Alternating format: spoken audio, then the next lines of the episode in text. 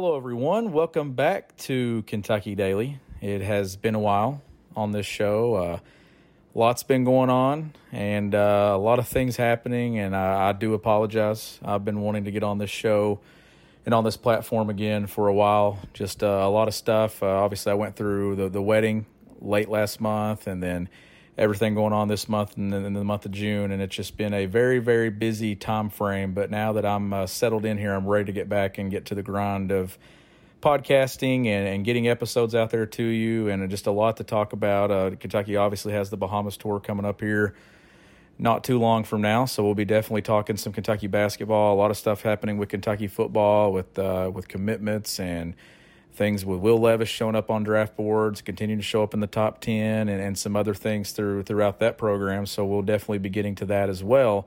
Uh, but on this episode, since I haven't been on here in a while, I'm just going to do my roster rundown and my opinion, my final opinion of the Kentucky men's basketball roster. Uh, no, I, don't. I do not have my mic right now. I'm, I'm set up somewhere, just recording on my phone. Just uh, just wanted to get an episode out there to you all, and I I do apologize. Some of you all have been messaging saying, "Hey, where's Kentucky Daily?" And honestly, we I had I had good intentions of, of getting this out there, but I, I promise you, moving into July, you're going to get we're going to get back to normal with Kentucky Daily on a, on a regular occurrence and try to get back to those four or five days a week episodes. And even if that means that I have to build in some guest episodes here and there, I, am definitely looking forward to getting the work and getting that out there to you. But let's just start with this roster. And, and now that it pretty much is set, uh, barring some surprise. I, I, think it's for sure done. I don't I don't see anything else happening.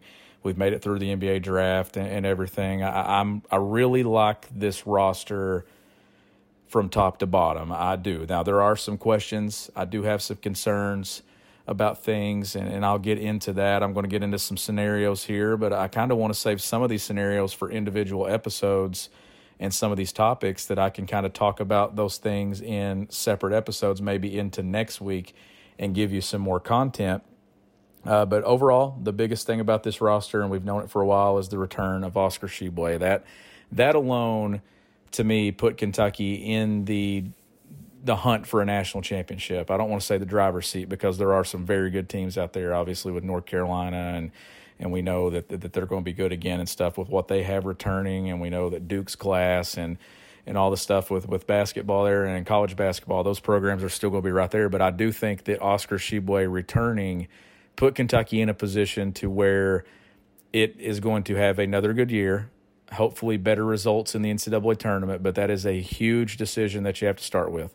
Sahvir Wheeler getting your point guard back. I know we've talked about that in uh, early May or in late April. I can't remember the exact date when all that news came out and, and was finalized. But getting your point guard and your center, two key parts on your in your rotation and on the court, that is a big deal. And uh, anytime you get a, a Cousy Award finalist back to go along with the National Player of the Year, that's a hell of a start when it comes to shaping out your roster. The thing that I want to do with this is you, you want to group in these newcomers when it comes to Antonio Reeves, the transfer from Illinois State, who we talked to about a week and a half ago. Uh, you got Cason Wallace, you know all about Cason. You got Chris Livingston. You got Adou Thiero. Uh, there's plenty of guys there in the, that you can see making an impact, and you're going to have to have those guys make an impact immediately. You can also group CJ Frederick, I think, into that group of newcomers, just given the fact that yes, he's been in the program for a year He's played college basketball for a couple of years too, but he hasn't been on the floor in a Kentucky jersey due to injury. So I'm, I'm grouping him into those newcomers as well. And I'm going to do an episode here very soon about which one of those guys do I think has the biggest path to instant impact and probably the greatest impact or the guy that they need the most. And I, and I think that there's an argument for for every single one of those guys, maybe outside of Thiero. Uh, I think you could go Cason Wallace for a lot of reasons, especially his ability to be a two way guy and his defensive ability. Chris Livingston, a, a bull in transition with that body, uh, some versatility there on the perimeter. Can he slide and play some small ball four? I think he has a ton of potential as a defender. You got CJ Frederick with that shot making ability. We know that that's going to be different than anyone else on this roster. And, and then you throw in Reeves and the ability to have some versatility on the perimeter as well. Can slide, maybe play some one at times.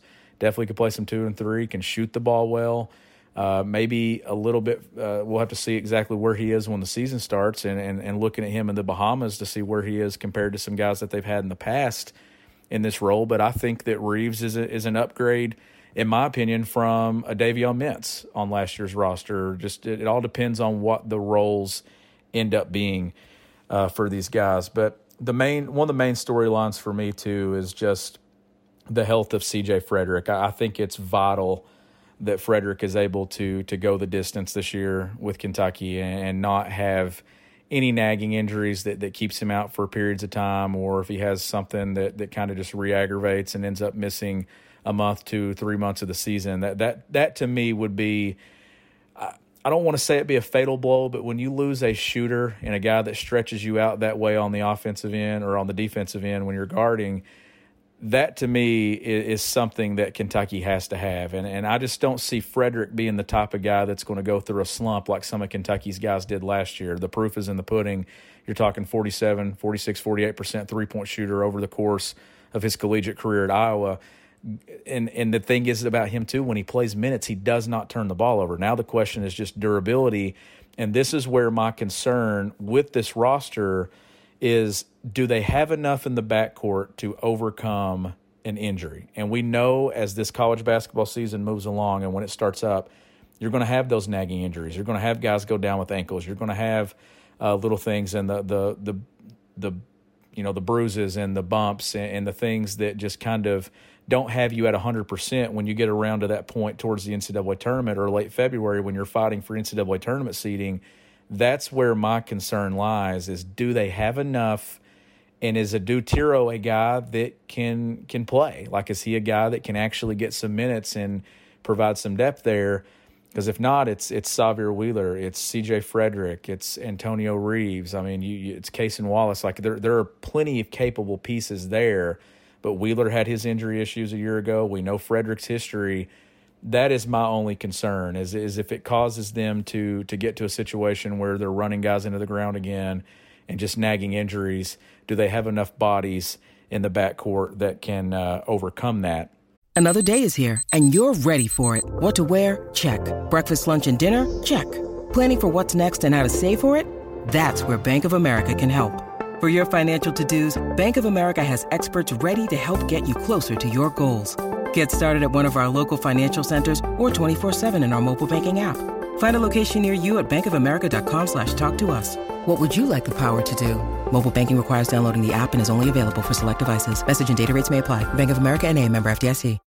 When you need mealtime inspiration, it's worth shopping Kroger, where you'll find over 30,000 mouth-watering choices that excite your inner foodie. And no matter what tasty choice you make, you'll enjoy our everyday low prices, plus extra ways to save, like digital coupons worth over $600 each week. You can also save up to $1 off per gallon at the pump with fuel points. More savings and more inspiring flavors make shopping Kroger worth it every time. Kroger, fresh for everyone. Fuel restrictions apply.